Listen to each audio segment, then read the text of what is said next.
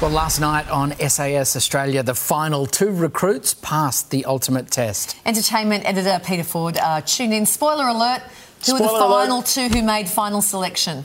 Yeah, block your ears if you don't want to hear it. It was Tim Robards and Matthew Mitcham. They were the ones who were accepted. And I tell you what, I probably would have put them into my top five from day one because you just know they've got the, the mental ability and also the physical ability to, to match all that was required of them. And this morning, Tim, and also Matthew was on Zoom, but Tim was on Sunrise talking about the experience and saying it. And actually, you know, you sit there watching it and you think, oh, I bet it's not really that hard. He's indicating it actually is harder than what you see. This is Tim Robards.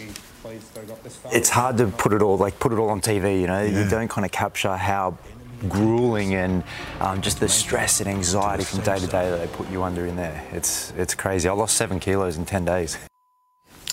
Yeah, it's hard yakka. And if you saw it last night, that run they had to do with 20 kilos on the back, I mean, that's real, really tough. Yeah, and, and uh, shout out to Craig Challen too, and also to Abby Holmes, Yeah. who made it to the last Did very well. day. Yeah. Exhausting just watching isn't it? Uh, Incredible. Thanks, Take my hat off to them. We're back after this. Thanks, Pete.